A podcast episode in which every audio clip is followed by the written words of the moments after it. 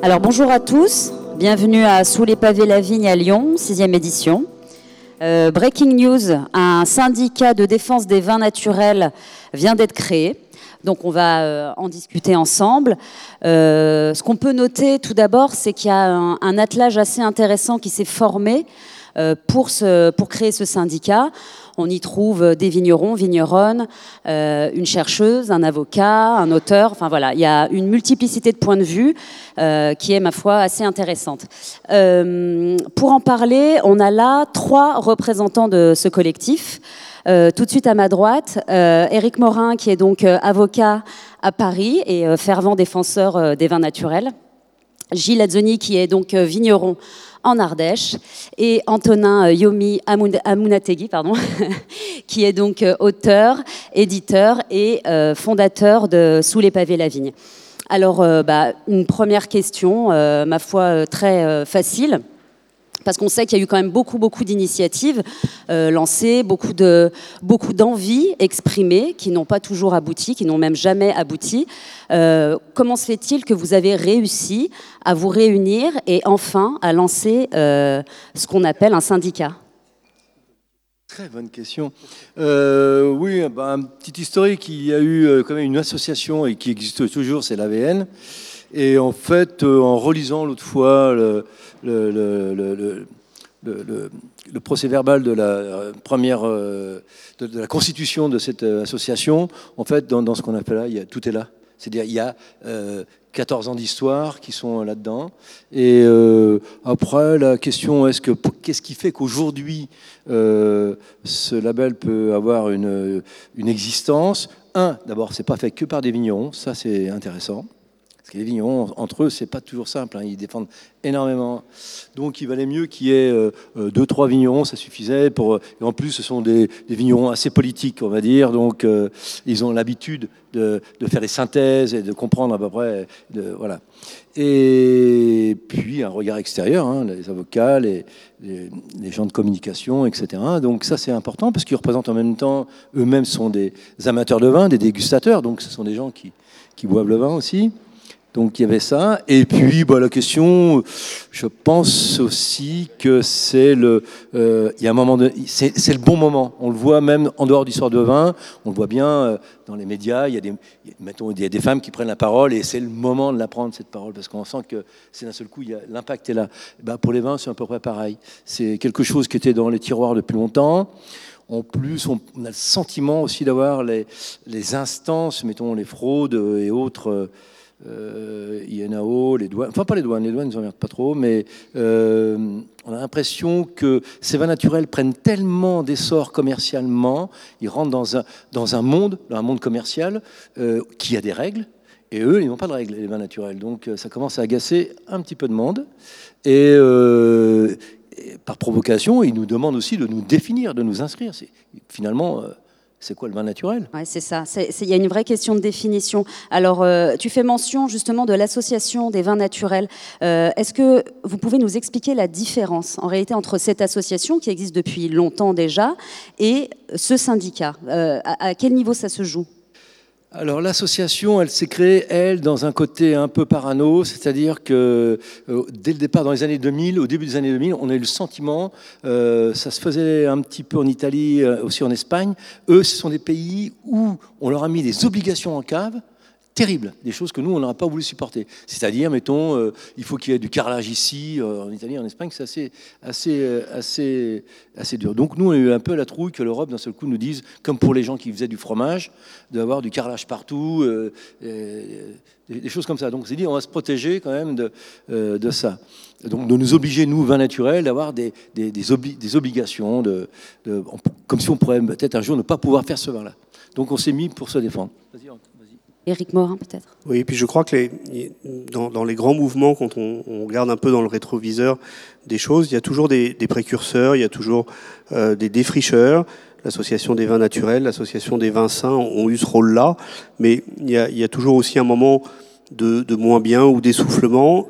Et puis il y a un timing qui est bon, euh, où il faut recréer une émulation, et souvent ça passe par, euh, par un un nouveau module, une nouvelle, euh, une nouvelle entreprise. Là, en l'occurrence, c'est pas une association de loi de 1901, c'est un syndicat agricole professionnel. Donc, en termes juridiques, ça a des droits et des devoirs différents. Ça représente aussi différemment les vignerons qui euh, y adhèrent et ceux qui veulent y venir, puisque tout le monde y est le bienvenu. Et puis, euh, tout est parti de l'histoire de Sébastien David, dont beaucoup ont entendu parler ici, euh, vigneron de Loire, euh, où on s'est battu devant le tribunal administratif d'Orléans euh, pour éviter la destruction de sa meilleure cuvée, Coef euh, et, Saint-Nicolas de Bourgueil. Et au final, ben, on a perdu. alors, elle n'est pas tout à fait disparue, cette, cuvée, puisque on avait l'obligation soit de la détruire, et ça c'était hors de question, soit de la boire, c'était difficile, euh, soit de l'envoyer en vinaigrerie, c'était pas envisagé, ou vraiment en, plan B, soit de l'envoyer en distillerie. Et euh, Laurent Cazotte a accepté de recevoir, euh, on a vidé les bouteilles dans les cuves, de recevoir l'ensemble de, de la cuvée Coef, et elle sera identifiée, transformée, mais identifiée, non pas noyée dans d'autres dans, dans, dans produits. Donc finalement, ce vin va, va continuer à vivre, mais sous une autre forme. Et c'est à partir de ce moment-là, en avril-mai, avec Sébastien David, Gilles, Antonin et, d'autres, où on s'est dit, il, faut faire quelque chose parce que c'est le bon moment. On a vu devant le tribunal administratif plus de 100 vignerons euh, qui sont venus soutenir Sébastien et on s'est dit il y a quelque chose, il y a un vent de l'histoire et c'est le moment. Voilà. Alors peut-être que l'histoire nous donnera tort, mais en même temps c'était aussi une manière de dire on est là. Est-ce qu'on peut rappeler le, problème qu'a rencontré le vigneron en question? Alors le problème de Sébastien, c'est un problème de volatile. C'est un règlement européen qui s'inspire d'une réglementation qui est ancienne, je crois qu'il date des, années 20, donc autant vous dire que ça commence à dater. Et euh, il y a eu quand même, dans l'histoire de Sébastien, si vous avez pu le lire, il y a eu sept analyses. Sept analyses, dont six par des laboratoires COFRAC il n'y a, pas une seule analyse qui a donné le même taux de volatile, avec des, écarts qui étaient bah, soit en dessous du maximum, du seuil, soit euh, 20 milli équivalents, soit au-dessus, mais alors vraiment légèrement au-dessus. Et avant que ça tourne vinaigre, c'est pas ceux qui sont ici que je vais l'apprendre, on en était quand même assez loin. J'ai eu la chance de boire ce vin, j'ai eu l'impression, j'ai pas eu du tout l'impression de boire un vinaigre. Euh, j'ai eu l'impression de commettre un délit, mais ça c'est un autre problème. Et, malgré le fait qu'il y avait à peu près l'équivalent de, la moitié des expertises qui disaient qu'il était dedans et l'autre moitié ou qui disait qu'il était vraiment à la limite, on était sur du 20,81, on était sur du 21,06, c'est-à-dire que le truc, on se dit, on va déclarer que ce vin devient impropre à la consommation et que finalement il est dangereux pour le consommateur. Euh, on, marche sur la tête. la loi est dure, mais c'est la loi. On n'y est pas arrivé. Il y avait une petite porte. Parfois, on a des juges moins courageux que d'autres. On voit bien d'ailleurs dans les arrêtés antipesticides que euh, ce qui euh, va, être validé par certains tribunaux administratifs au nord de la Loire ne va pas l'être au sud et inversement. Comme quoi, il y a toujours une marge d'appréciation. Le juge n'est pas obligatoirement la bouche de la loi, mais là, il n'a pas voulu faire d'autres efforts, dont acte. Mais à partir de ce moment-là, on se dit qu'il y, a quelque chose qui ne va pas dans notre beau pays de France. En tout cas, ce qui fonctionne très très bien, c'est le millefeuille administratif et les tracas. Ça, je crois que tout le monde le sait. Et que si ça transforme certains en, en, phobiques administratifs, c'est quand même pas non plus un hasard. Euh, je crois qu'il y a eu donc euh, beaucoup d'éléments déclencheurs, euh, mais aussi, je, pense notamment à, une enquête de l'UFC Que Choisir, qui, a, qui a fait des analyses en fait hein, de plusieurs vins dits naturels et dans lesquels euh, on a trouvé eh ben, des, éléments qui, n'entrent pas normalement dans la composition des vins naturels. Est-ce que vous pouvez nous en faire le récit, Antonin ce que tu On a trouvé des résidus de pesticides, en effet, dans des vins dits naturels, qui se prétendaient naturels de, par les vignerons qui les faisaient, ou parfois qui ne se prétendaient pas naturels, mais qui, qui, étaient reconnus comme naturels par les gens qui les consomment, qui les achètent, qui les vendent. Donc forcément, ça crée un problème de fond, Qu'est-ce qu'un vin naturel? Est-ce qu'un vin naturel peut se permettre ce genre d'écart? Évidemment que non, mais tant qu'il n'y a pas de cadre formel qui dise ça c'est interdit, ça c'est permis, pourquoi, au fond, on s'interdirait de temps en temps un petit écart? La liberté du vin naturel, elle peut aller aussi loin que ça si finalement on n'est pas on n'a pas cette éthique qu'ont certains vignerons comme Gilles et bien d'autres, mais il suffit voilà, de cette petite goutte qui met le doute pour mettre en cause tout un mouvement.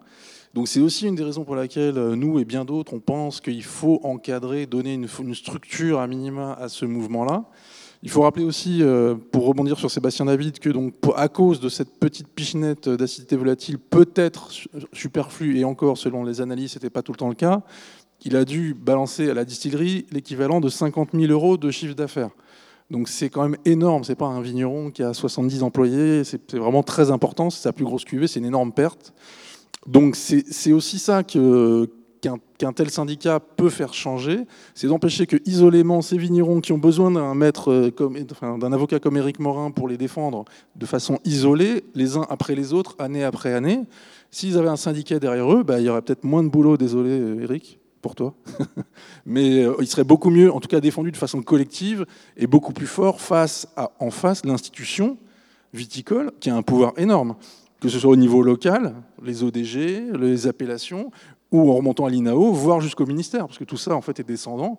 Et finalement, c'est l'État qui est en face. Donc vous avez un vigneron, une vigneronne toute seule, dans ces 4 hectares et demi, qui fait du vin qui plaît dans le monde entier, qui est bu de Paris à Lyon, en passant par Tokyo, Sao Paulo, New York.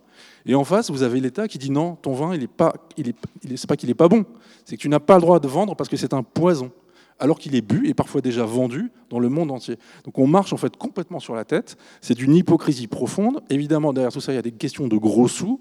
Le vin en France, on le rappelle souvent, bah, c'est le deuxième poste d'exportation derrière les Airbus. C'est grosso modo 10 milliards d'euros d'exportation tous les ans. Évidemment, une grande partie de la profession veut tout, sauf que quoi que ce soit change. Et les petits, euh, vignerons naturels qui représentent allez, un millième en termes de volume de la production nationale, ils sont en train de bousculer cette fourmilière et de demander que ça change, mais dans le bon sens. Parce qu'il y a au-delà de la question de ce qu'on a dans le verre, évidemment, c'est la question de l'agriculture, c'est la question du commerce et de l'artisanat. Donc ça concerne toute la société. C'est une vraie question de société. C'est pas juste une question de ce qu'on boit. Ça va bien au-delà. Et c'est pour ça que c'est important, au-delà de cet événement, au-delà du vin naturel, de d'aider et peut-être d'adhérer, peut-être que vous allez être convaincu, vous allez prendre le papier que vous avez sur votre chaise et dire ouais c'est vrai je peux mettre 20 euros pour soutenir un mouvement qui non seulement va aider des gens qui sont des artisans qui travaillent très bien qui sont l'honneur de la France, hein, il faut le dire tout simplement, c'est vrai, et qui en plus défendent une cause qui les dépasse largement, parfois même sans le savoir. Parce que leur but, c'est pas ça. Leur but, c'est de faire du vin, qu'ils aiment boire d'abord eux, qu'ils aiment éventuellement vendre pour pouvoir gagner leur vie. Mais c'est mais c'est pas du tout leur propos de dire moi je suis euh, je suis un, prince euh, éthique et je vais sauver le monde. Loin de là. Très peu ont même une conscience politique. Certains ne sont pas du tout politisés, refutent même euh, l'expression vin naturel. Importe. Le syndicat les défendra quand même, même pour eux, même si eux refusent finalement cette appellation-là, pourvu qu'ils entrent, qu'ils adhèrent en tout cas à cette charte qui est assez simple, qui en fait reprend les grandes lignes de la charte de l'Association du vin naturel. Je crois qu'il n'y a pas d'élément de différence majeur. Euh, Gilles pourra nous en parler, puisqu'il a été aussi membre fondateur de, l'AVN, si je ne m'abuse. Il est toujours. Donc voilà, donc c'est un mouvement euh, de fond qui en fait ressemble à ce qu'a déjà fait, à la différence près qui est majeure, de ce format, de cette forme syndicale qui donne un vrai pouvoir potentiellement, si tout va bien, si on arrive au bout de la démarche. Puisque euh, ce qui est assez rigolo, c'est que c'est Jacques Carroget, donc le vigneron euh, de Loire, qui est le président du syndicat, et il a approché le ministère de l'Agriculture, qui a accepté de recevoir le syndicat, qui vient à peine d'être né. On est déjà potentiellement euh, dans le ministère de l'Agriculture, et a priori, le ministère aurait un regard plutôt favorable sur cette démarche. Alors ça engage personne, ça n'engage rien, c'est évidemment des mots en l'air, mais voilà, ça veut dire que quand même, ça interpelle. Cette démarche-là, qui est partie de, pas grand-chose en fait, ben voilà, d'un vigneron à qui on, met des énormes bâtons dans les roues, et c'est la goutte qui fait déborder le vase, parce qu'évidemment, ce n'était pas le premier Sébastien David, ni le dernier, loin de là. Des affaires comme ça, ben, Éric Morin pourra vous en parler, il y en a des dizaines, et ça continue en ce moment même, il y en a tout le temps.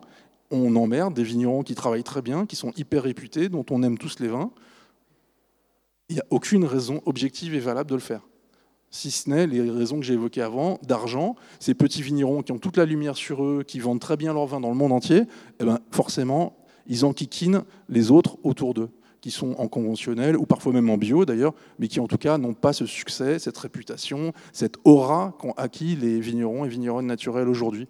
Donc il faut entre guillemets surfer sur ça, sur ce mouvement qui est international, qui est très fort, qui ne fait que prendre de l'ampleur année après année pour imposer, mais vraiment imposer une forme telle que ce syndicat, ça pourrait être autre chose.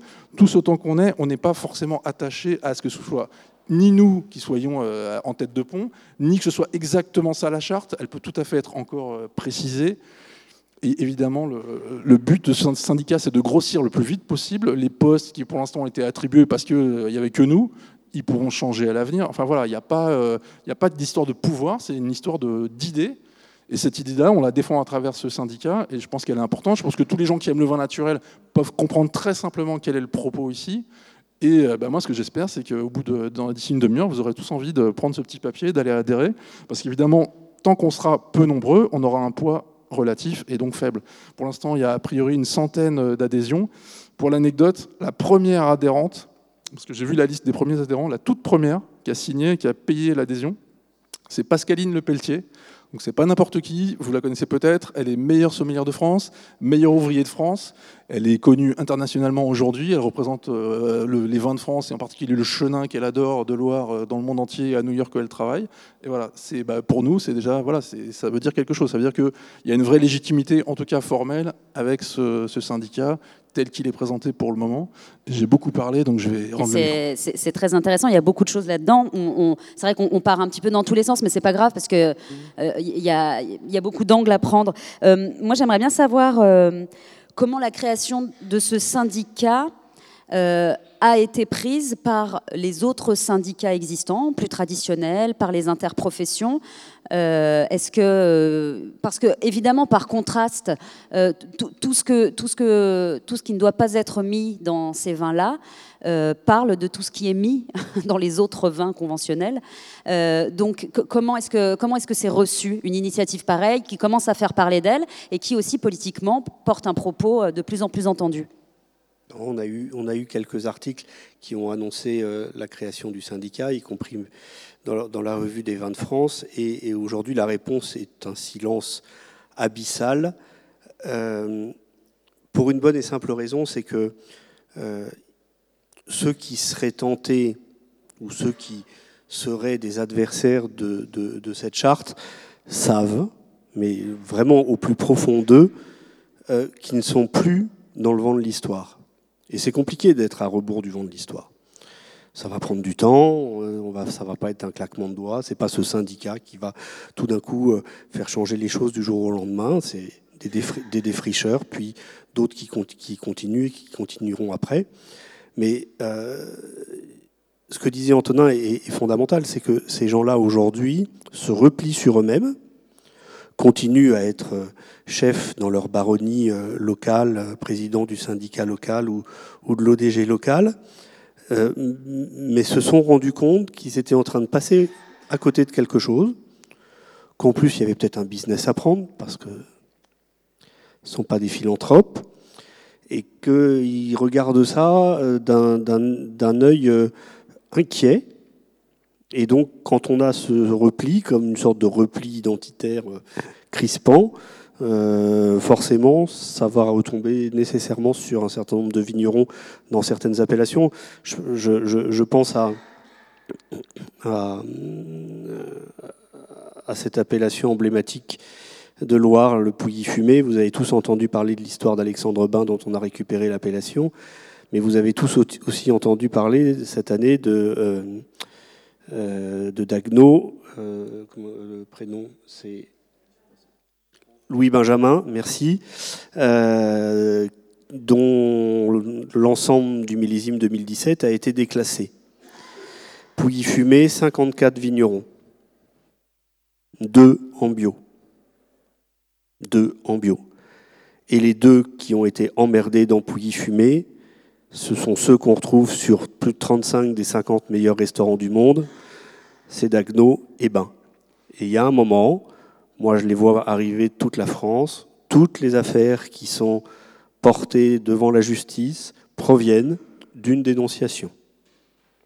Alors on a deux grandes spécialités en France, celle-ci, et puis le millefeuille administratif et la multiplication de nos administrations, douanes, DDPP, DGCCRF, euh, ODG, syndicats, INAO et j'en passe, eh bien, ces deux euh, spécificités françaises se retrouvent dans la problématique dont on parle. C'est ça aussi qu'on veut changer, parce qu'en plus, ils, sont arc-boutés à une réglementation que l'on peut parfois arriver à faire changer ou avoir interprété différemment. Voilà, c'est un travail de longue haleine, c'est un travail compliqué parfois, c'est un travail où on gagne, c'est un travail aussi parfois où on perd, mais c'est un travail, c'est un combat qui vaut la peine d'être mené parce que sinon, euh, on fait plus grand chose de, voilà, de cohérent. Alors, on évoque, euh, on évoque les ODG depuis tout à l'heure, juste une, petite définition. L'ODG, c'est un, organisme de défense et de, gestion. Il peut être constitué donc, euh, par un ensemble de producteurs bah, qui assurent euh, un même type de production. Donc, il s'associe au sein d'une structure pour porter la démarche de reconnaissance d'un signe de qualité. Et pour exister, il doit être validé par l'INAO, l'Institut national de l'origine et de la qualité. Donc, voilà, c'est tout un processus administratif. Est-ce que le syndicat, euh, à terme, pourrait euh, devenir ODG, en tout cas euh, proposer voilà, ce chemin pour arriver à une certification, un label, quelque chose d'estampillé? Il faudrait vraiment qu'on soit accueillis les bras grands ouverts. Pour l'instant, on n'a pas encore la porte, alors on a encore moins les bras. c'est une possibilité. C'est pas obligatoirement celle que l'on envisage aujourd'hui, mais peut-être que demain ça sera différent et le syndicat sera aussi la voix de, ses adhérents. Beaucoup d'adhérents et beaucoup de vignerons que vous avez en bas ont quitté les appellations ou n'y sont d'ailleurs jamais rentrés euh, et produisent en vin de France parce que euh, cahier des charges, euh, soit ils sont à côté, soit ils n'ont pas non plus envie de s'embêter avec ce cahier des charges. C'est cette liberté aussi qu'on veut, qu'on veut préserver parce qu'on ne va pas passer d'un carcan qu'ils n'ont pas voulu euh, à, un nouveau carcan euh, qui serait soi-disant plus vertueux. Mais moi, je ne connais pas de prison vertueuse et de prison euh, non vertueuse. Donc à partir de ce moment-là, un label serait, serait possible, juridiquement déjà, et à la condition que l'INAO accepte que sur ce label, qui figurerait sur des étiquettes, il y ait le mot, l'expression vin naturel dedans, Or, vous savez, ou si vous ne savez pas, vous le saurez, il n'est pas possible euh, en France et même en Europe, dans l'Union européenne, d'accoler le mot nature ou le mot naturel au mot vin sur une étiquette. Ah, vous pouvez le mettre sur votre yaourt nature, hein, il est tout sauf nature, mais ça, ça marche. Mais vous ne pouvez pas écrire vin nature ou vin naturel sur votre étiquette de vin. À partir de ce moment-là, si on crée un label agréé par le syndicat des vins de défense des vins naturels, il y aura effectivement le mot vin accolé au mot naturel. On donnera une information au consommateur. Pardon, mais ça c'est mon dada. Vous savez tous que le vin est le seul produit alimentaire humain ou animal sur l'étiquette de laquelle ne figure pas la composition. Or, on peut mettre jusqu'à 134 produits différents dans une bouteille de vin. Ils mettent jamais les 134 en même temps, vous imaginez sinon. Euh, et, même en vin bio, vous pouvez en mettre jusqu'à 40. Votre bouteille d'évian, vous savez au milligramme près ce qu'il y a dedans. Les croquettes de votre chat, si votre chat sait lire, il saura ce qu'il y a dans les croquettes qu'il mange. Madame Michu, qui achète sa bouteille de vin, elle est persuadée qu'il n'y a que du raisin. Alors, elle est un peu informée qu'il peut y avoir du soufre parce qu'on euh, en parle beaucoup, mais une fois que vous avez enlevé le soufre des 134, il vous en reste encore quand même 133 de possibles. Donc c'est ce combat-là qui permettrait, à travers une charte, où l'on dit que non seulement le vin naturel, c'est à partir de vins issus euh, de vignes biologiques, mais c'est aussi sans intrants, à l'exception d'une petite dose de soufre, sachant que tous les vignerons que l'on connaît et qui veulent adhérer cherchent à faire du 0-0, mais c'est pas toujours possible. Et puis surtout, surtout, surtout, c'est de faire savoir qu'il y a des pratiques œnologiques qui permettent, Gérard Bertrand n'est pas dans la salle, euh, qui permettent de dire que vous avez du vin sans sulfite, alors qu'en réalité, ce sont, euh, c'est un vin qui a été euh, qu'on a tué, avec des pratiques œnologiques au chai de flash pasteurisation ou autres, qui fait qu'effectivement, votre vin est tellement mort que vous n'avez plus besoin de le stabiliser ou de le protéger avec des sulfites. Et à ce moment-là, vous pouvez écrire en gros Naturae, ce qui, à mon avis, est illégal, mais on ne va pas attaquer Gérard Bertrand quand on est la DGCCRF, et d'écrire en gros, en gras, en souligné, que non seulement votre raisin est biologique, parce qu'effectivement il l'est, mais que vous avez tué toutes ses propriétés au chai, et que du coup il est sans sulfite ajouté. Et, vous vous rendez compte que dans le pays qui est le nôtre, où chaque Français est persuadé, persuadé de s'y connaître en vin, et que personne dira moi je n'y connais rien euh, parce que voilà je suis français et forcément je m'y connais. Tout ce que je viens de dire là est à peu près inconnu de 90 ou 95% de la population qui achète, et ce sont exactement le même pourcentage, son vin en grande distribution. Alors, on n'a pas le droit euh, d'utiliser donc euh, cette, voilà, cette expression vin naturel, on n'a pas le droit de la mettre sur des bouteilles. Pourtant, ça vient d'être fait. Il euh, y, a une bouteille de, chez euh, Marine Lace, c'est ça qui, vient de voilà d'avoir l'estampille vin naturel. Alors, euh, elle prend un risque. Eric vient de le dire. Hein. Nous, on a eu un contrôle des fraudes. Nous, on a marqué vinification naturelle. Ils nous l'ont fait enlever. Ça, c'est pas vin naturel. Vinification naturelle, ils nous l'ont fait enlever. D'accord, c'est arrivé quand ça? C'était. C'est arrivé là. On est encore, on est encore dans le jus là. Donc, j'attends. c'est tout, c'est les fraudes de Lyon là. C'est des durs. Hein. Donc, on attend. On va voir. Donc, si vous voulez, non, cette réglementation, elle n'a pas le droit. Il vient de le dire à l'instant, c'est pas légal.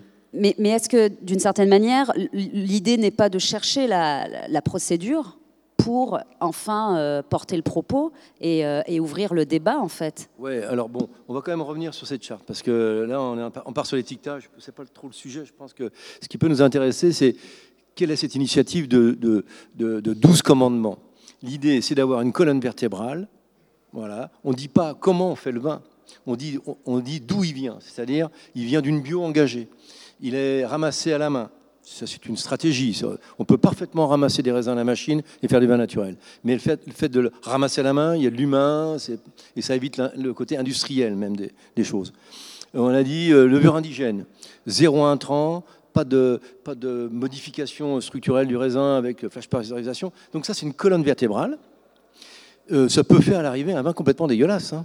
On fait pas, c'est pas un label de qualité de bon bah, vin. Hein. C'est pas une garantie de, ah, qualité, hein. évidemment. C'est une garantie. Celui qui s'engage, c'est un engagement. Celui qui s'engage, il dit voilà, j'ai eu telle pratique, c'est-à-dire ce vin-là vient de cette histoire euh, de, de, 12 principes, euh, voilà.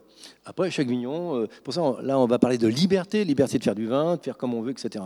Mais si on revendique l'idée de faire du vin naturel, on s'est permis, nous, quasiment, de donner cette définition, mais je vous ai dit, cette définition, elle vient de 14 ans d'AVN, et l'AVN, il y avait des gens comme Marcel Lapierre, etc., qui étaient quasiment les pionniers des vins naturels. Donc il y a une légitimité, j'allais dire, là-dedans, parce que qu'est-ce qui, qu'est-ce qui, nous permet, nous, de dire, tiens, voilà, c'est comme ça le vin naturel Bah oui, je vous, je vous retourne la question parce qu'effectivement, j'allais y venir. On va, on va parler euh, précisément peut-être de, de, ce que dit la charte, de ce qu'elle propose. En réalité, plusieurs plein de vignerons qui, qui bossent de manière euh, naturelle euh, n'adhèrent pas forcément à la totalité des points proposés. par exemple, pour certains, la certification bio ne va pas suffisamment loin et ne souhaitent pas passer par ce type de, de certification. Donc, comment, comment, quel est le est-ce qu'il n'y a pas de. Je n'ai pas compris la question. la certification bio ne va pas assez loin. L'agriculture biologique ne va pas suffisamment loin, en fait, c'est-à-dire qu'elle permet encore. oui, il n'y a, pas de... oui, a pas de caractère euh, environnemental, etc. Exactement. Non, il fallait faire plus simple. C'est-à-dire, déjà, un, base, raisin, bio. Le type peut être un vrai con, euh, il a le droit de, faire. Euh, voilà, on n'est pas là pour faire de la morale. Il fait des raisins bio, il ramasse à la main, il met, pas de, il met des levures indigènes, enfin il garde ses levures indigènes, il met zéro intrant, ça démerde, il a le droit, il a pu avoir 50 hectares, s'il le fait, tant mieux pour lui, c'est son problème. On n'est pas. Après, si les gens veulent des, des, chartres, moi je suis Nature et Progrès, s'il y a une charte qui est liée, à, qui a des vertus environnementales et j'allais dire même sociales et bien d'autres, ben les gens vont chez Nature et Progrès. Ça, de ce côté-là, c'est assez fortiche. Hein. Je vous conseille d'aller sur leur site. Euh, c'est top. Même, même moi qui suis nature et progrès, quand je relis le site, je fais putain, ça c'est c'est des bons.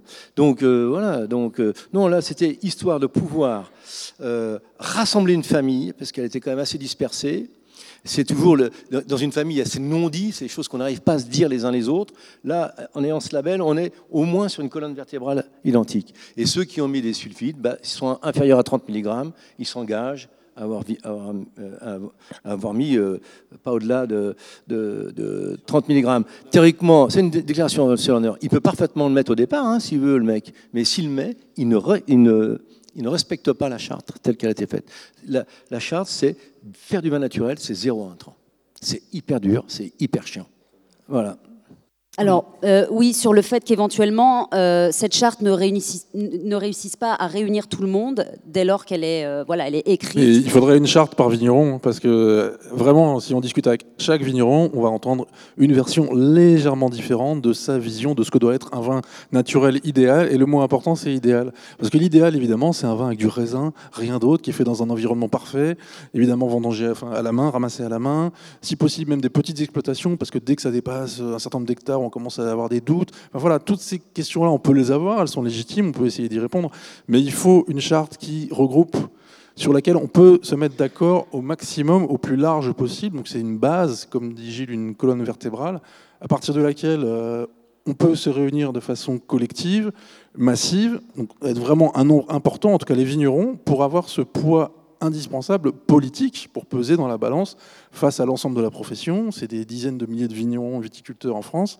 Si on est 32 comme dans les associations existantes, ces peanuts, on n'existe pas. Alors c'est tout à fait respectable d'être petit, il n'y a pas de problème. Mais si on veut faire changer les choses, il faut être plus nombreux. Donc il faut une charte qui est cela dit, euh, elle n'est pas du tout laxiste, cette charte. Hein. Euh, franchement, il euh, faut y arriver déjà à faire des vins comme ça. Alors, il y a cette nuance de permettre un, un sous-label, entre guillemets, avec 30 mg par litre maximum. Parce qu'effectivement, beaucoup de vignerons, et ici il y en a pas mal, ils n'arrivent pas encore à faire du 0-0 sur toute leur cuvée. Exiger ça des vignerons, c'est quand même beaucoup demandé. Parce que certains y arrivent, certains, même sans y arriver à chaque fois, le font quand même par principe, par éthique, et c'est tout à leur honneur, parce qu'ils risquent de perdre des cuvées entières. Mais on peut tout à fait comprendre, et moi je suis le premier à le faire, que euh, bah, s'ils ont un peu peur, eh ils rajoutent, hop, euh, avant la mise euh, de 20 mg, et il n'y a pas de problème, ça reste des vins qui sont naturels. Dans cette conception-là, un peu élargi ou à des natures, des presque natures. C'est tout dépend de d'où on s'arrête, d'où on met le voilà le, curseur. Gilles n'est pas d'accord. Non, non, c'est pour revenir aussi, oui, la question pourquoi il y a 30 mg. Euh, euh, donc j'avais fait un petit historique à la Bellevilloise en disant qu'au fond, le vin naturel, quand il est né, il avait un frère jumeau. Quand il est né, c'est dans, dans, dans, le Beaujolais, là, avec toute cette équipe là-bas. Et quand il est né, c'est donc un nouveau produit, un nouveau vin est né, sauf qu'il n'y avait pas de consommateur. Et que ce soit Marcel et d'autres, il y avait bien sûr des cuvées en nature, pure nature, euh, comme ça, là, zéro sulfite, mais euh, il y avait derrière quand même des vins sulfités pour continuer les marchés. Sinon, les types, ils n'auraient jamais pu exister. Euh, ceux qui sont restés, qui ont fait du 0-0 dès le départ, souvent les types ont coulé. Ils ont divorcé, ils ont coulé, enfin, il y en a qui ont fait la totale. Hein. Donc, le vin avec un peu de sulfite, et le frère jumeau du zéro. C'est-à-dire dans l'histoire, hein, dans les 30 ans de cette histoire de vin naturel, l'un et l'autre. C'est pour ça qu'aujourd'hui, on est une sorte de famille de non-dits, euh, etc. Parce que euh, il y a des gens très réputés, même euh, en vin naturel, enfin des historiques, où dedans il y, a il y a du sulfite. Et les gens sont étonnés. Mais je dis oui, mais il fait partie de l'histoire. C'est ça que je voulais dire. Est-ce que le syndicat a un rôle de conseil et d'accompagnement éventuellement auprès des vignerons qui voudraient travailler Moi, je dirais non. Alors vous n'êtes pas tous d'accord apparemment, parce que euh, conseil, euh, Eric acquiesçait en disant plutôt oui. Euh, conseil, c'est-à-dire que si, mettons, ils ont des problèmes, qu'ils aillent voir un avocat. Mais après, chaque vigneron, il est dans son histoire de vigneron qui se démerde, hein, comme il fait d'habitude. Hein. Et il n'a jamais eu besoin de quelqu'un pour lui dire, à part s'il a un onologue dans sa cave, il va lui demander comment il faut faire. Mais sinon, les vignerons, ils décident eux-mêmes. Euh, et, puis, s'ils ont des problèmes, ils vont voir. On a assez de, groupes de vignerons entre nous. On, même s'ils ne sont pas dans l'assaut, on peut discuter avec quelqu'un. Euh, les vignerons ont toujours trouvé leur, solution. L'association n'est pas là pour dire, elle va vous aider, euh, machin. Je ne crois pas. Pour les problèmes juridiques. Juridiques, oui. D'accord. Vous allez être l'avocat officiel des vignerons, euh, Éric Morin. Euh, non, parce que là, il reste l'AVN qui est capable de faire ce travail de, communication, de formation, euh, etc. Elle, elle, peut avoir ce rôle-là, l'AVN. Alors que le syndicat, lui, il est là pour porter cette charte, porter cette, cette euh, c'est pas une chose simple, hein, ça déjà. Hein. Ouais. Alors, je vais utiliser un gros mot, mais est-ce qu'il y, y, a un vrai travail de lobbying qui va se, qui va se mettre en place? Vous allez rencontrer euh, des interlocuteurs au ministère de l'Agriculture. Euh, ça va être quoi la teneur de, des échanges? Ah, bah ça, on ne sait pas. Tu as une idée, toi? Vas-y, vas-y. On, je pense qu'ils vont d'abord nous écouter parce qu'ils ne savent pas exactement. Euh, je me souviens, c'était déjà en, 2011, la première réunion qu'on avait faite avec l'INAO. Il y avait Sébastien Riffaut, il y avait Bernard Bellassem, il y avait Olivier Cousin, et, la réglementation du vin bio était en train d'arriver, et ils nous ont regardé comme une poule regarde un couteau en disant Mais qui vous êtes, quoi? Il y a déjà du vin bio. donc il y a aussi une méconnaissance. Je pense qu'aujourd'hui ils, ont un petit peu rattrapé leur connaissance et puis on va aussi porter ce combat, cette charte au niveau européen puisque c'est la réglementation dont je parlais tout à l'heure sur euh, le mot vin et le mot naturel est issue d'un règlement euh, de l'Union européenne et qu'on a, euh, grâce à, des vignerons comme Jean-Pierre Amoreau ou d'autres, un certain nombre d'entrées, soit à la Commission européenne, soit au Parlement européen. Moi, j'ai un de mes associés qui est député, qui est député européen. on arrive à faire passer un certain nombre de messages pour dire que c'est pas aussi simple que peut-être ça l'a été, que les choses ne sont pas obligatoirement gravées dans le marbre. Et puis, étant donné que je sais qu'il y a à la buvette de la, du Parlement européen à Strasbourg un certain nombre euh, de, de vins naturels qui sont servis, peut-être que ça passera par euh, cette... Euh, par le plaisir de... Par le plaisir et par cette consommation de nos représentants européens. Ouais, ça peut être un moyen. Voilà. Euh, alors, je, je, vous propose éventuellement bah, d'échanger de, avec, euh, avec vous directement s'il y a des, des, remarques, des questions peut-être euh, qui peuvent émaner de, de la salle. voilà, on peut faire passer le micro. J'étais étonné que ce ne soit pas Alain qui prenne la parole en premier. Alors, j'ai vu. C'est pas, pas en premier, c'est ça Bonjour à tous. Alors, euh, moi j'ai noté quelques petites questions. Euh, donc, je, vais me faire un peu l'avocat du diable, hein, parce que là, a priori, il y a un avocat, mais c'est pas celui du diable. Donc, euh, j'ai quelques, questions, j'ai quelques questions qui me, qui me turlupinent un peu en fait dans, le, dans la constitution de cette charte et de ce syndicat. Donc, j'ai des questions bassement techniques. Donc, la première, c'est comment on contrôle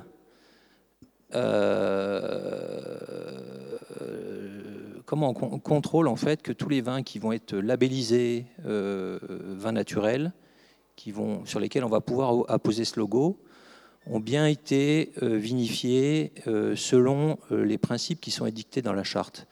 Je prends un seul exemple qui est quand même au cœur, des, au cœur même de ce qu'est le vin naturel, qui est le levurage. Je sais par expérience, je suis vigneron, que en fait, il est extrêmement difficile de euh, savoir si un vin a été levuré ou s'il ne l'a pas été.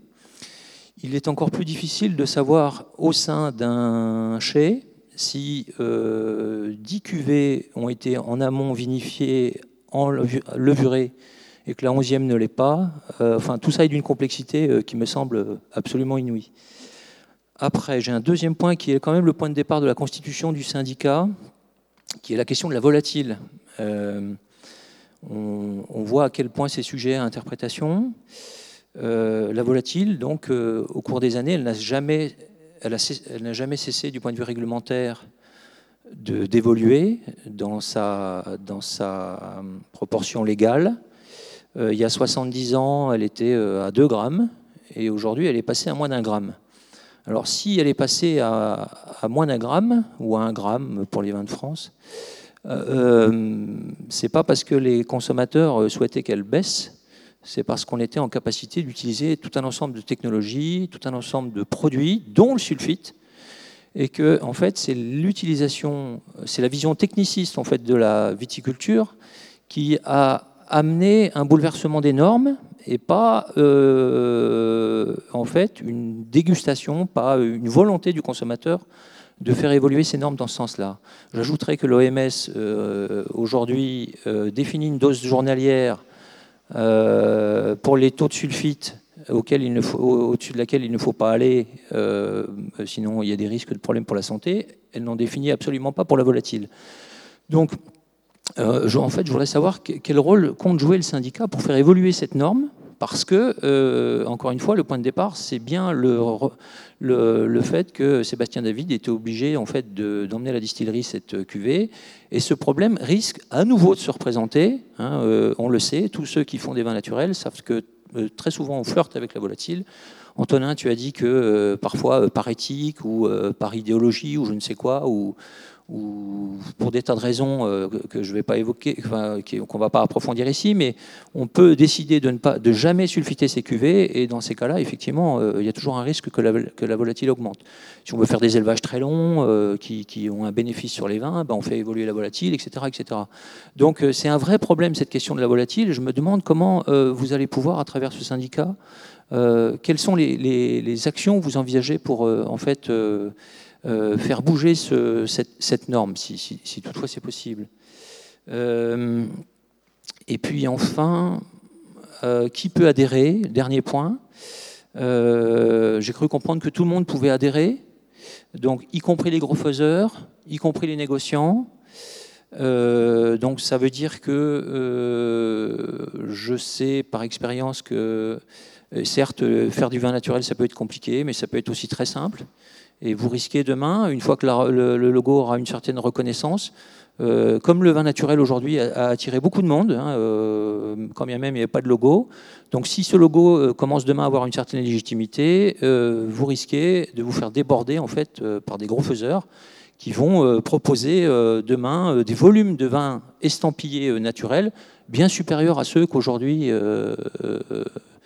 produits euh, par des vignerons qui ont une éthique, euh, il me semble, moins discutable que ne pourrait l'être celle des, gros faiseurs qui sont susceptibles d'utiliser ce, logo demain. Voilà, je, vous l'avais dit hein, que je me ferais l'avocat du diable. Hein, Je réponds à la première question. Sur cette histoire de levure, il n'y a pas que les levures. Hein. Quelqu'un qui met 3 grammes de sulfite à l'encuvage à la fin des fermentations, il a moins de 3 grammes. Il se retrouve peut-être même en dessous de 10 mg. Il peut encore remettre, s'il veut, même entre 1,5 et 2 à la, mise. Donc ça, on ne peut pas le contrôler, évidemment. Ça, on ne le contrôlera pas. Pas plus que les levures. Cet, engagement, c'est un engagement sur l'honneur.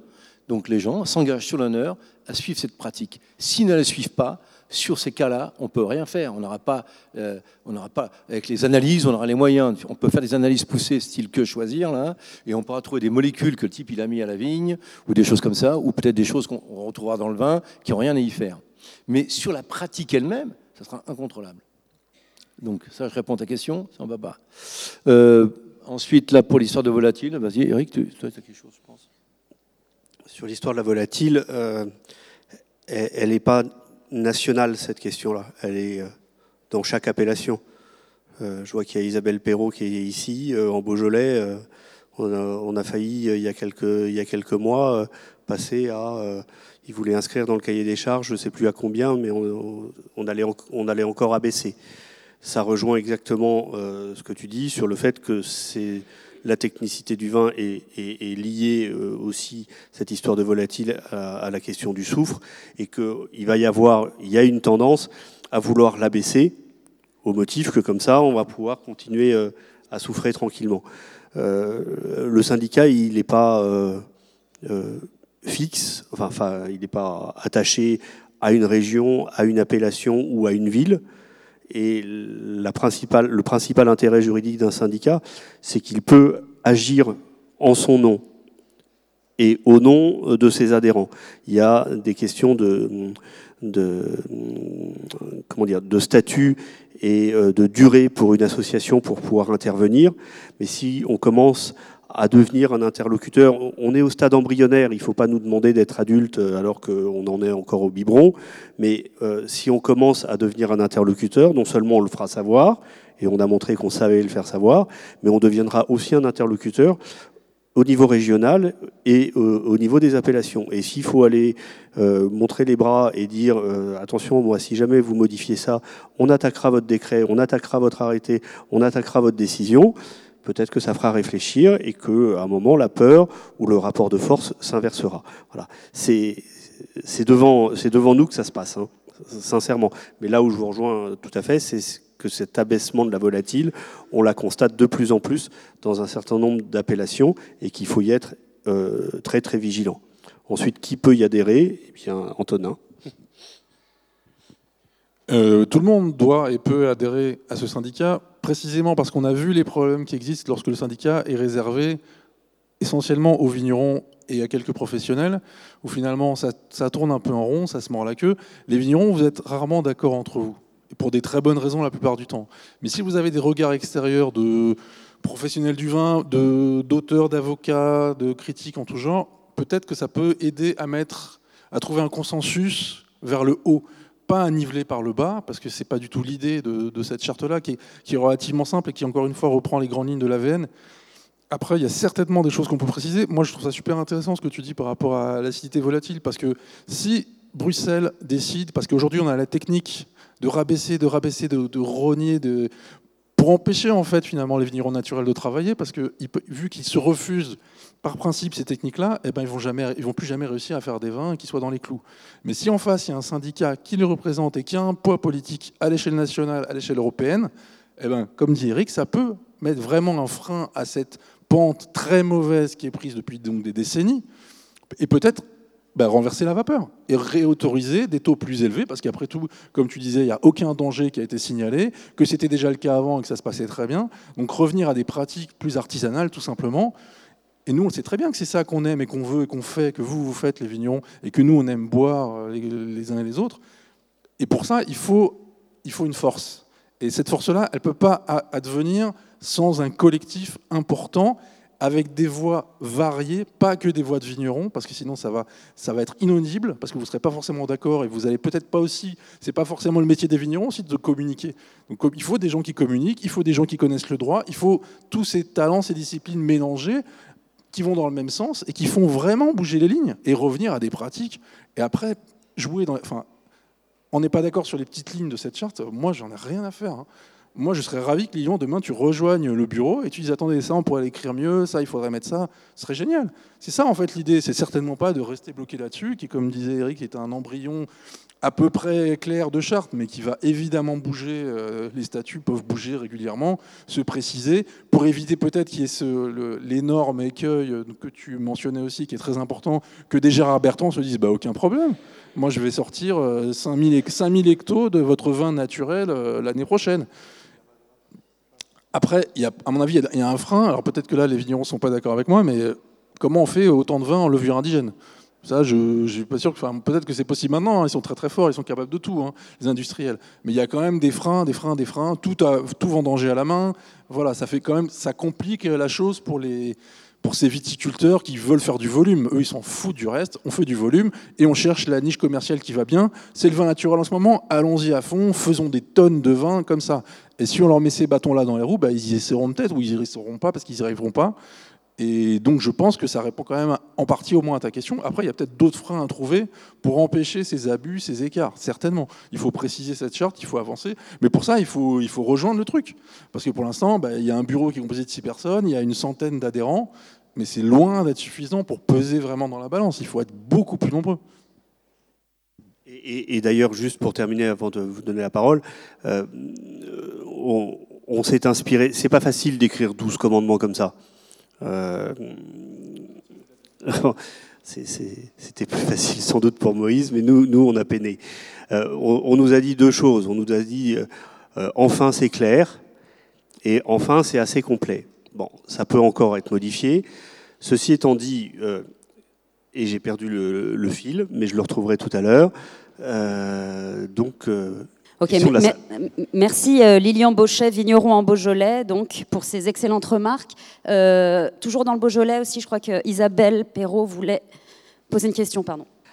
Euh, moi, ce n'est pas une question en fait que je voulais soulever, c'était simplement une remarque par rapport à la, à la volatile. Donc, euh, on a défendu un, un dossier assez compliqué il y a quelques semaines, mois, euh, concernant la volatile qu'on voulait nous abaisser euh, dans les crus du Beaujolais. Euh, en fait, ce que je voulais dire, c'est simplement qu'il faut, nous, en tant que vignerons, pas toujours subir, mais aussi euh, être acteurs euh, de ce qui nous arrive. C'est-à-dire que quand on nous impose, c'est les ODG, par exemple, c'était les ODG des crus qui nous imposaient une baisse de la volatile à 0,70, alors qu'ils faisaient des dérogations depuis, depuis 5-6 ans pour qu'on ait une volatile à 0,98. Donc pourquoi on nous faisait des dérogations si, si 0,70 ça suffisait? Et, en fait, voilà, c'est donc les ODG, c'est essentiellement des coopérateurs et des, gros négoces. Euh, et, qui nous impose à nous, vignerons, euh, la volatile avec laquelle on, doit, on doit censé travailler. Donc en fait, quand on a soulevé le problème et euh, quand on s'est un peu rebellé en disant nous on n'est pas d'accord, j'ai eu l'impression que les ODG ils se sont dit ah mais tiens en Beaujolais il y a des vignerons, ça existe, tiens il n'y a, pas que des CAFCOP et, des négoces et en plus il y a des vignerons bio. on les a bien embêtés. C'est vrai qu'on a, on a, on a monté une pétition pour, euh, voir qui était euh, sensibilisé à cette histoire de, volatile. Et en fait, on s'est rendu compte, euh, bon, c'est moi qui l'ai, monté, la pétition pour le coup, et je me suis rendu compte en fait qu'il n'y avait que les vignerons bio et nature qui avaient signé cette pétition. C'est-à-dire que ben, cette histoire de volatile, elle était défendue que par les vignerons, que, que, par les vignerons bio nature, alors, que, alors qu'on s'était renseigné auprès de Labo euh, de labo œnologique et que, et que cette volatile, elle concernait pas que les, vignerons bio et nature, elle concernait tout le monde, mais qu'en fait c'était, un sujet un peu délicat et qu'on a toujours un peu de, difficulté à se, mettre à dos et à s'opposer à la décision des ODG parce qu'on a toujours peur de, voilà, on a peur de ces dénonciations. Euh, faut pas, faut pas se leurrer. Je veux dire, moi, quand je me suis mis devant, j'ai pris le risque d'avoir un contrôle des douanes et un contrôle des fraudes parce que j'en ai déjà eu. Euh, bon, j'ai voilà, défendu le dossier parce que je trouvais que c'était un dossier important, que, depuis plusieurs années, cette volatile, en plus, on sent que dans, tous les cuvages, euh, la volatile, elle augmente. Elle augmente pour des raisons de réchauffement climatique, elle augmente pour plein de raisons. Euh, qu'on ne maîtrise pas forcément et elle augmente, elle augmente pas uniquement euh, chez les vignerons bio nature. Euh, alors après, on est accusé de, vouloir défendre, de vouloir faire du vinaigre ou enfin un vin qui a 0,98 ou même 1 gramme ou 1 gramme 30 de volatile, c'est pas du vinaigre. Le vinaigre, il a bien au-delà de volatile.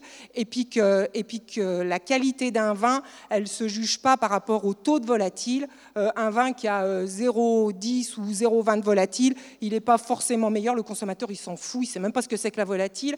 Et nous, on nous, a, on nous a amené ça sur le tapis en disant, oui, mais c'est une histoire qualitative. Et moi, je leur ai dit, euh, qualitativement parlant, on devrait déjà interdire le glyphosate euh, dans les vignes. Et là, on irait vers, euh, vers quelque chose de plus qualitatif.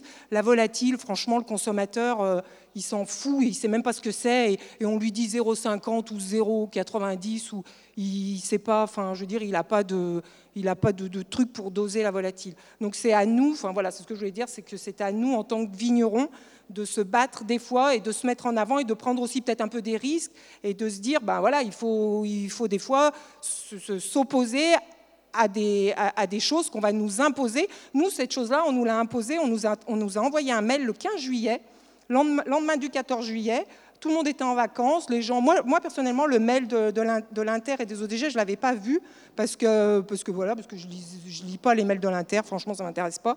Et, euh, et, du coup, on me l'a transmis et voilà. Euh, et, et, bon, ils l'ont fait exprès, enfin, je veux dire, de nous transmettre ça à ce moment-là pour que les gens, bah voilà, que ça passe, qu'on arrive au vendange et puis qu'on nous dise, bah non, mais oh, c'est plus 0,98, c'est 0,70, enfin voilà quoi. Donc il faut aujourd'hui, je pense, euh, en tant que vigneron, prendre euh, des fois un peu ses responsabilités et puis dire, euh, voilà, dire les choses. On ne répond pas à Isabelle Perrault, on ne fait que la remercier. On ne, on ne répond pas à Isabelle, on la remercie. Merci. Juste pour rebondir sur la dernière question qui a été posée et la réponse d'Antonin, que je partage en partie, mais pas complètement. Effectivement, c'est important dans une association de pouvoir bénéficier des apports des cavistes, des journalistes et tous les gens qui œuvrent autour du milieu du, vin. Ça peut être que l'enrichissement. Par contre, cette charte, en priorité, elle va vers des vignerons, vers des faiseurs. Je pense qu'il y a, à mon sens, un manquement dans cette charte. Enfin, je pense qu'il n'y a pas que celui-là, je pense qu'il y en a d'autres. Hein. Mais au moins sur, le, sur cette partie-là. Je crois qu'il faut s'engager dans sa cave à ne faire uniquement que des vins naturels et rien d'autre. Donc ça exclut de fait les gros faiseurs, parce que c'est compliqué quand on est gros faiseur de pouvoir aller sur tous les, sur tous les marchés, et notamment le marché des vins naturels. Donc je ne pense pas qu'on puisse, et je partage l'avis la, qui a été donné tout à l'heure, c'est-à-dire si on rentre dans une association comme celle-là, des grosses coopératives, des gros négociants, des gros faiseurs euh, euh, vignerons, je pense que cette charte, à un moment donné, elle va être prise par ces gens-là et elle va être complètement déformée. La, question du kidnapping du label vin naturel euh, voilà, revient assez fréquemment. Euh, si, c'est une coopérative, euh, les, 90% ramassent à la machine, donc c'est vite contrôlable que leur label, ils ne l'auront pas. C'est-à-dire ils peuvent toujours le réclamer, ils peuvent s'inscrire, mais ils pourront aussi être délogés. C'est-à-dire qu'on va quand même contrôler à la fin. Si on a un gros faiseur qui débarque... Ils sur les 10% qui restent. Et tu ne veux pas les empêcher c'est peut-être déjà trois fois plus important que la production française. Hein. Non, non, mais c'est le, c'est un, engagement sur l'honneur.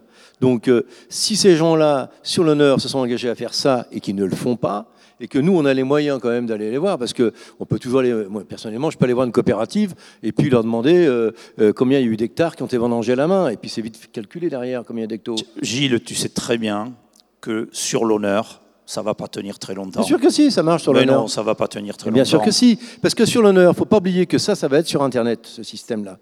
Euh, euh, sur l'internet. Donc tous ceux qui seront, euh, qui auront une, cuvée avec le, label seront répertoriés sur notre site. Sur ce même site, si on a dit que cette personne-là n'a plus besoin du logo parce qu'on a découvert que les trois quarts des vignes étaient faites à la machine à vendanger et que nous ne donnons plus le label à cette, à cette société, là où ils ont voulu prendre une image, ils la perdront assez rapidement, en tout cas dans le monde du vin naturel. Tu sais très bien, on a tous vu depuis des années la dérive de tous les labels qui ont été mis en place. Tu le sais très bien à partir du moment où un label tombe dans les mains de ces gens-là, ce label-là, il va être transformé, il va être ouvert. Moi, je trouve que c'est une remarque très pertinente et tu as raison parce que ce que tu dis juste. Si une grosse, un gros négoce fait 10% de ses vins en suivant cette charte et ça représente en volume bah, 10 fois plus que le vigneron qui lui fait tous ses vins comme ça mais qui a 3 hectares et demi, il y a un problème. Alors peut-être, peut-être qu'il y a tout à fait une discussion à avoir, à ajouter une ligne et de dire, par exemple, au moins la moitié des raisins vendangés à la main par votre exploitation doit être labellisé vin nature L.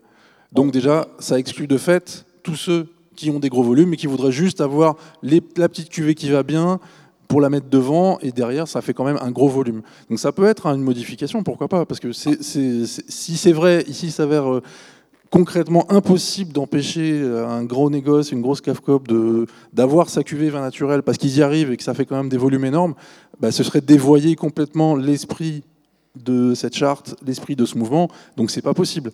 Donc encore une fois, euh, c'est pour dire que cette charte-là, elle n'est pas figée dans le marbre, et que si évidemment nous, on n'a pas, en la faisant comme ça à 6, en échangeant en ping-pong, on n'a peut-être pas ben voilà, on n'a pas fermé toutes les portes. Et si on a laissé une porte ouverte à des, tricheurs, des opportunistes, il faudra trouver un moyen de la fermer. Évidemment. Je, pense que c'est une porte qui, est facile à, rentrer. On s'est battu en 2010-2011 sur la, charte euh, des, des, vins bio, euh, où on a essayé de faire rentrer effectivement cette euh, valeur-là. Euh, on n'y est pas arrivé. Et je trouve que c'est un échec parce qu'effectivement, euh, on, laisse une dérive se mettre en place euh, derrière. D'ailleurs, Nature et Progrès, a, je ne me rappelle plus de quelle manière ils l'ont écrite, mais c'est inscrit dans leur, dans leur charte. Et aujourd'hui, un gros faiseur ne peut pas rentrer en Nature, nature et Progrès. Donc, un, c'est possible de le, de le, de le faire, c'est très facile. Et en plus, ça, un avocat ne me contredira pas, c'est très facilement défendable. Merci. Alors, je passe le micro à Alain Jean Vigneron. À Bordeaux. Donc, c'est compliqué faire des vins naturels à Bordeaux. On n'est que 5 sur 6900 viticulteurs. Alors, on est confronté justement à cette administration CIVB et surtout INAO. Alors, la première des choses, un sulfite, c'est fait avec du pétrole, de l'acide d'aluminium et de l'acide de plomb. Ça, c'est la base. Euh, donc après, chacun, chacun, quand il veut dire je fais des vins nature, le produit qu'il met dans son vin, il met du pétrole, de l'acide d'aluminium, de l'acide de plomb, plus d'autres acides. À partir de là, c'est une moralité. Je fais des vins nature, donc je mets aucun intrant. Je mets ça, je ne suis pas très net dans ma, dans ma tête. Alors la moralité, est-ce qu'elle est là, est-ce qu'elle n'est pas là Je ne sais pas. Mais déjà, il faut savoir ce que c'est. Et pour que ça puisse faire avancer le, producteur, il faut à chacun des consommateurs, dites-moi ce que vous mettez, il faut qu'ils disent aux vignerons, dites-moi ce que vous mettez dans le vin. Il n'y a que par ça que ça peut avancer et que ça portera. C'est pour ça, Antonin, c'est ouvert, la charte est ouverte à tout le monde. Par ce biais-là, peut-être qu'on pourra faire avancer les choses. Alors moi, vin nature avec 30 mg, d'abord, comment ça va être contrôlé Entre le soufre naturel que produit le raisin et la lie, qui est l'évogire, et le sulfite qui est d'estrogire, qui n'est pas un soufre, qui est une solution sulfureuse. Donc, euh, moi, je suis passé au tribunal pour ça, et j'ai fait, fait faire une analyse. L'évogire d'estrogire, c'est 3800 euros. Alors, on a gagné parce que tout était l'évogire. Mais quand même. Donc, il y a une histoire encore de moralité. Je la vois, je la sens pas dans le, le cahier des charges. Ça, c'est la partie. Qu'est-ce que tu ne sens pas là sur ce cahier? Le La moralité. Simplement les vendanges. Les vendanges sont manuelles. Tout le monde a raison. Comment on va contrôler? Donc c'est facile. Il faut ajouter un vendangeur va faire tant de kilos de raisin. C'est facile à contrôler. Voilà, par exemple, nous à Sauterne, euh, il me faut 15 vendangeurs pour faire une barrique par jour. Voilà, quelqu'un qui va être, parce que c'est un raisin pourri, mais quelqu'un qui va faire 10 euh, euh, barriques avec 15 vendangeurs, je ne sais pas. Ça, c'est difficile. Surtout, ça, que c'est pas, ça, c'est pas contrôlable, hein, comme j'ai dit tout à l'heure. C'est difficile de contrôler aussi l'histoire des levures. Et, le sulfite à, l'encubage, c'est très difficile aussi. Donc on ne pourra pas. La question, c'est que les gens s'engagent là-dessus. Après, s'il y a des... c'est une histoire de moralité, mais je ne la sens pas assez forte. Assez forte? Oui. Et oui, parce que comment voulez-vous, vendange manuelle Moi, je connais des gens qui ont signé dans, dans la charte et qui vendangent tout à la machine.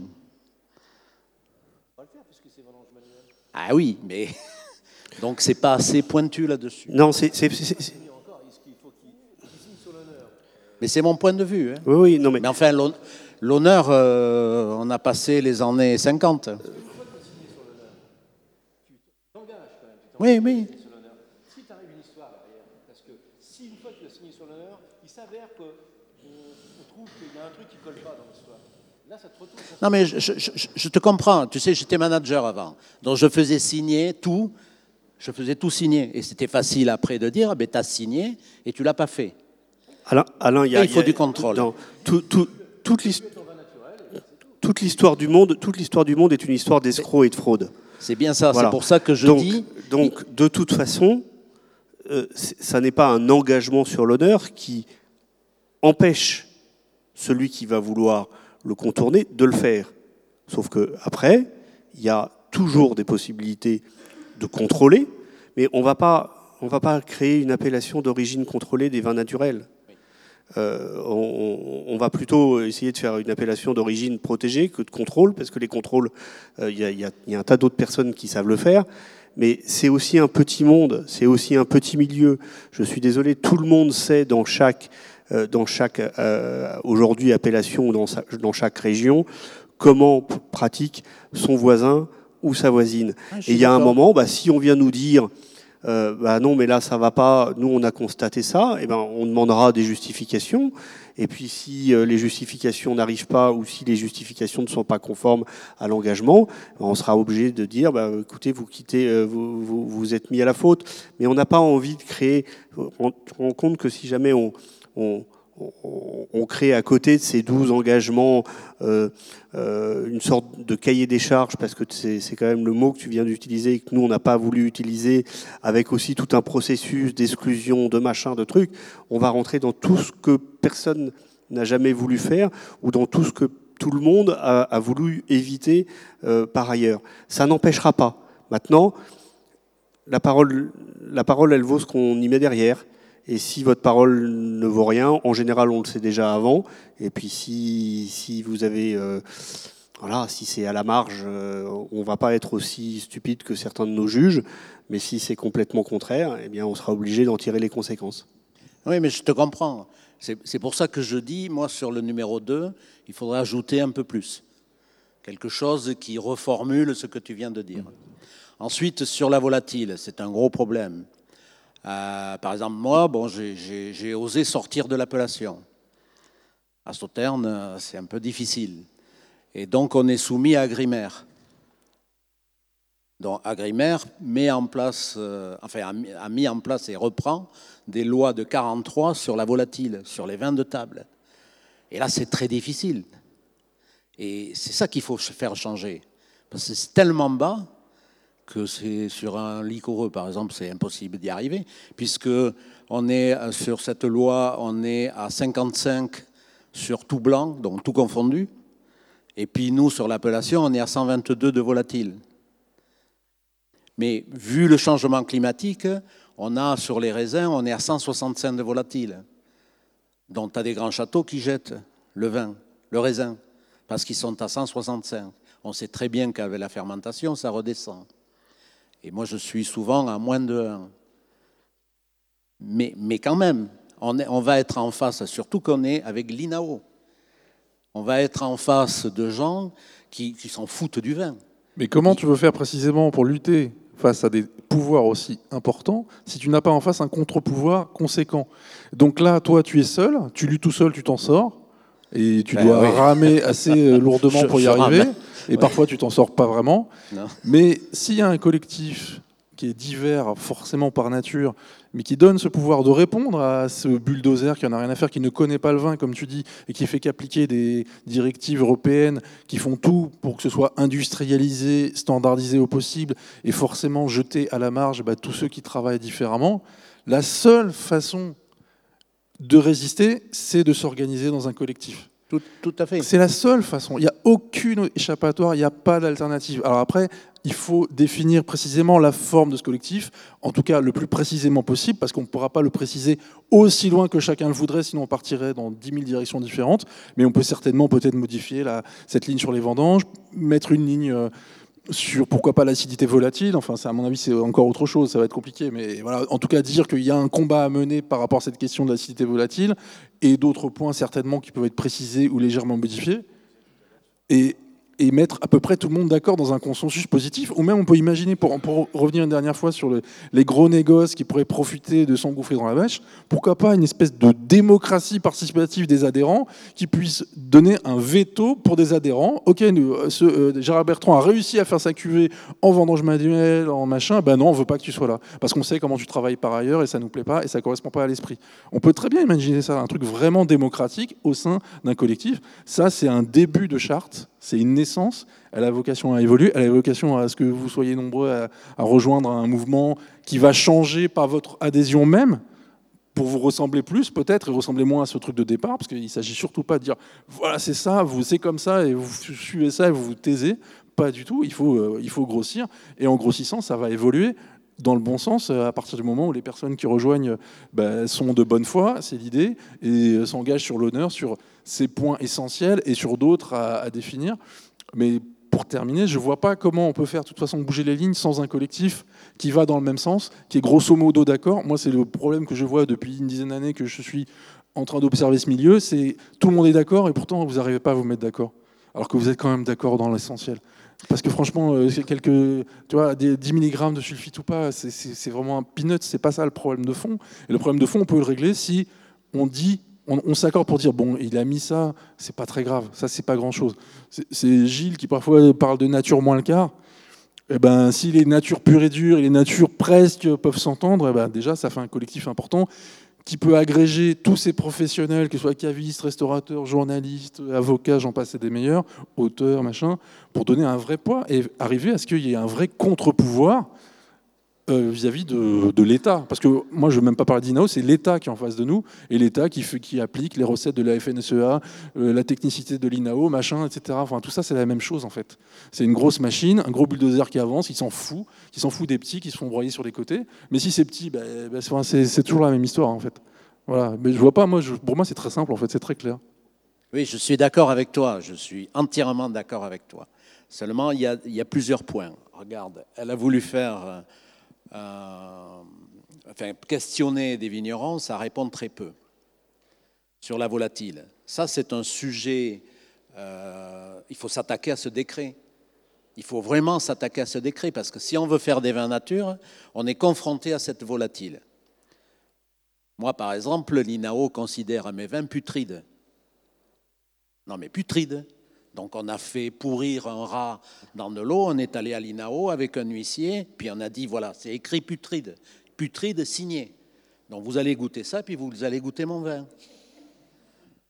Non, mais bon, à Bordeaux, c'est compliqué, Hmm. mais quand même putride. Non, mais on a tous été confrontés à ce genre d'histoire. Oui, oui, Euh, mais, mais, mais c'est pour ça. C'est pour ça. Moi, je, enfin, je vis les choses. Hmm. Et je vois vraiment sur quoi on va attaquer. Donc, c'est. Oui, Ouais. voilà, merci. Non, mais voilà. si, si, si. L'idée, l'idée au départ, c'est-à-dire que ces vins naturels sont nés en toute liberté. On a fait depuis 30 ans du vin naturel comme on l'a voulu.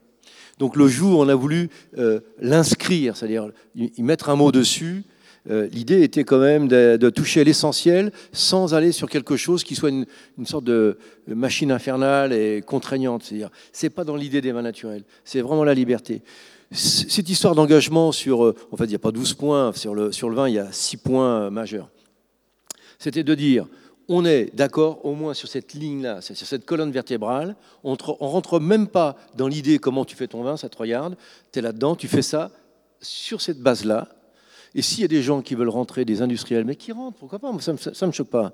La question, c'est qu'on ira voir derrière s'il y a une réalité, ils sont engagés à être sur cette base-là, qu'ils le fassent. Je ne vois pas l'idée, cette idée euh, parano de, de vouloir mettre des murs et des barrières, c'est une connerie. Ah Il non, faut mais- laisser rentrer, laisser- et après, on peut faire sortir aussi. Parce que,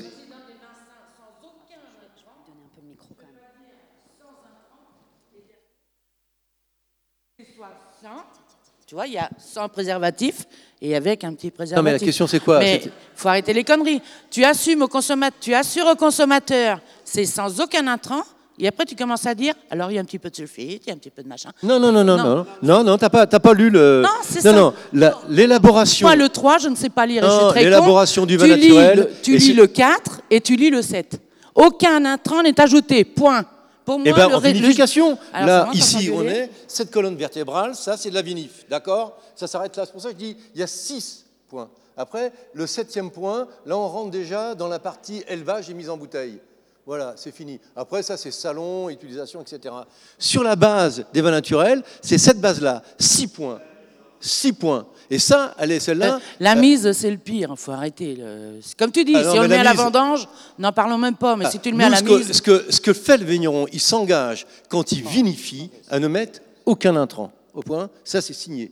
Alors, il peut en mettre, c'est ce qu'il disait tout à l'heure, il peut mettre des levures, il peut même mettre du sulfite dès le départ, euh, alors que là, théoriquement, il n'a pas à le faire, et ça, c'est incontrôlable.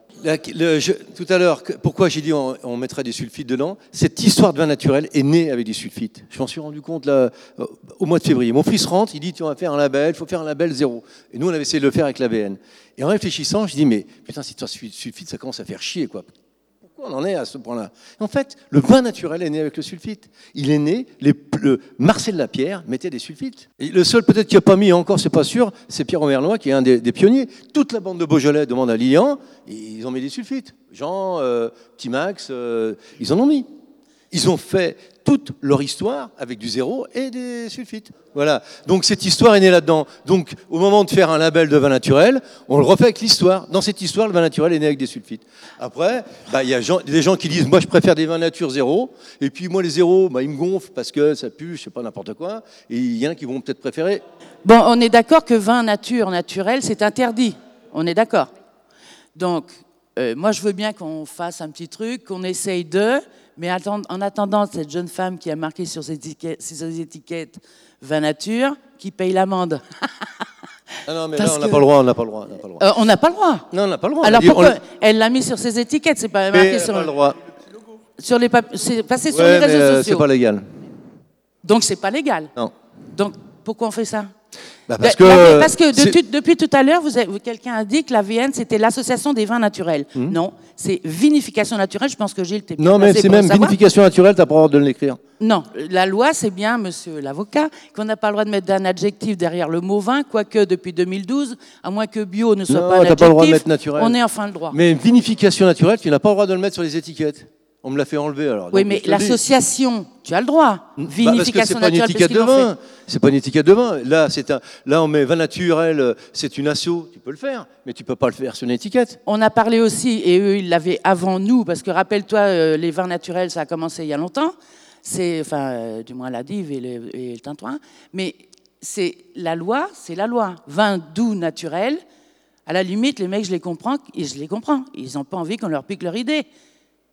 Oui.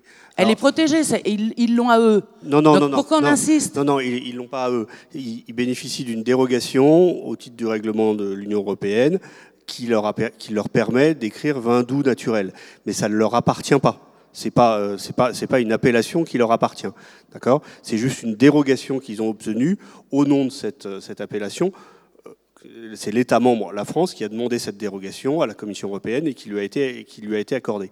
Maintenant, ce que l'on propose, nous, c'est ce logo sur l'étiquette. D'accord? Et vous- tout le monde sait lire ce logo, il y a écrit vin naturel. D'accord? Donc la vigneronne qui aujourd'hui a mis ce logo sur son étiquette est en infraction. Sébastien Riffaut qui met sur son étiquette le logo AVN n'est pas en infraction. Parce que AVN, je ne sais pas ce que c'est. Voilà, et le consommateur ne sait pas ce que c'est. Donc là, on est un peu dans la, oui, dans la provocation. D'accord Voilà. euh, on le fait savoir.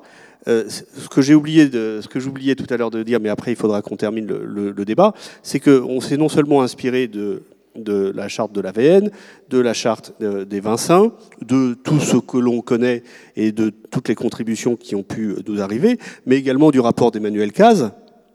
Et le rapport d'Emmanuel Caz, il a été euh, construit sur la base des sains et de l'AVN et de toutes les contributions qui ont été faites. Il avait été commandé par l'INAO, qui en a fait un enterrement de première classe, à la demande de qui? À la demande des syndicats des appellations, qui ne, qui ne se sont pas engouffrés dans la brèche qui aurait pu dire, tiens, bah, il y a peut-être un truc, il va peut-être y avoir un business. Sauf que quand ils lisent les 12, et sans se focaliser ni sur le 3, ni sur le 6, ni sur le 7, mais en se focalisant sur l'ensemble, ils se disent, nous, jamais on va arriver à faire ça. Jamais on va arriver à faire ça. Et c'est déjà très contraignant. Et je, je tous les vignerons dont on parle là, 30 mg, je, moi je ne sais pas concrètement ce que c'est, ni à mon nez, ni à mon palais. Vous, vous savez ce que c'est, éventuellement au chai. Mais tous les vignerons dont on parle là et qui sont susceptibles de s'engager à ça, ils ont tous un objectif, c'est de ne pas les mettre. C'est de ne pas les mettre. Voilà. Sauf que parfois, c'est pas possible.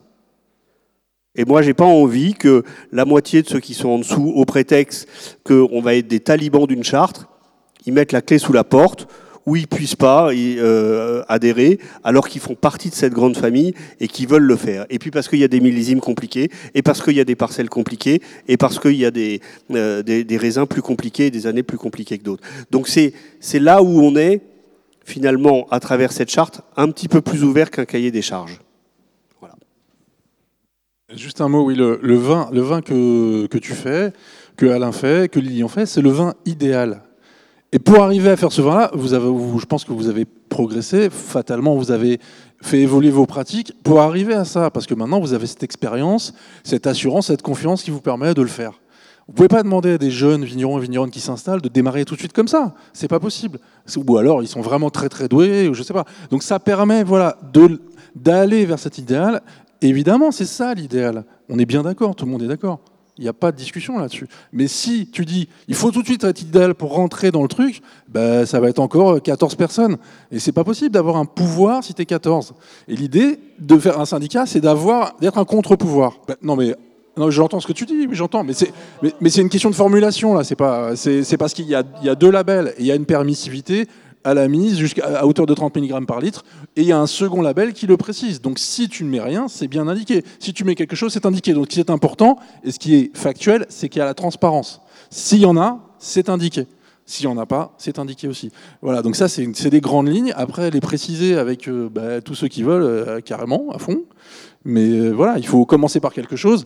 C'est une base de travail qui paraît pertinente quand même dans l'ensemble, avec bah, les, objections que vous avez émises qui sont tout à fait légitimes et valables pour l'essentiel, je pense. Moi, je suis d'accord avec ce que vous avez dit en plus pour la plupart des choses. Donc je pense que voilà, ça peut évoluer, mais il faut partir de quelque chose. Et il faut partir de quelque chose qui soit tout de suite très fort. Ce qui est intéressant, c'est que voilà, Jacques euh, Carroget, qui, qui, est à la manœuvre euh, aussi, bah, on, va potentiellement être reçu par le ministère de l'Agriculture. Alors peut-être que c'est que du vent, c'est du bluff, mais c'est quand même une visibilité importante qui n'a pas forcément été donnée auparavant. Et peut-être que ça peut déboucher sur d'autres choses. Et si derrière, il y a un vrai mouvement avec le numérique, eh ben voilà, peut-être que les choses vont évoluer. Et Comment le faire autrement? De toute façon, il n'y a pas d'alternative. On peut en débattre mille heures. Je ne vois pas d'autre solution que de faire un collectif sur une base, une colonne vertébrale qui mette à peu près tout le monde d'accord, en tout cas sur l'essentiel, et après progresser pas à pas pour affiner, préciser et être encore meilleur évidemment euh, sur les termes écrits, parce qu'évidemment qu'il faut améliorer les choses et arriver à faire bouger les lignes vraiment et faire reconnaître ce fameux vin naturel qui est aujourd'hui illégal pour en creux dire que tous les autres ne le sont pas. C'est ça le vrai enjeu en fait de, du vin naturel et de son existence. Oui, dans ce que je voulais dire, c'est qu'il y, a quand même des formulaires d'adhésion, donc il y en a qui ont été convaincus, malgré les avocats du diable ici présents. Eh ben, n'hésitez pas à adhérer pour augmenter. Euh, ben voilà, ce syndicat qui vient de naître. Merci à toutes et à tous, c'était assez long. On a bien compris que la charte était une base de travail. Voilà. Merci pour les échanges euh, vifs et instructifs. Euh, juste pour info, le débat a été enregistré par Radio Vino. Il sera diffusé sur euh, rue 89 Lyon. Donc ce sera aussi un espace de débat pour voilà, poursuivre les échanges. Merci à tous.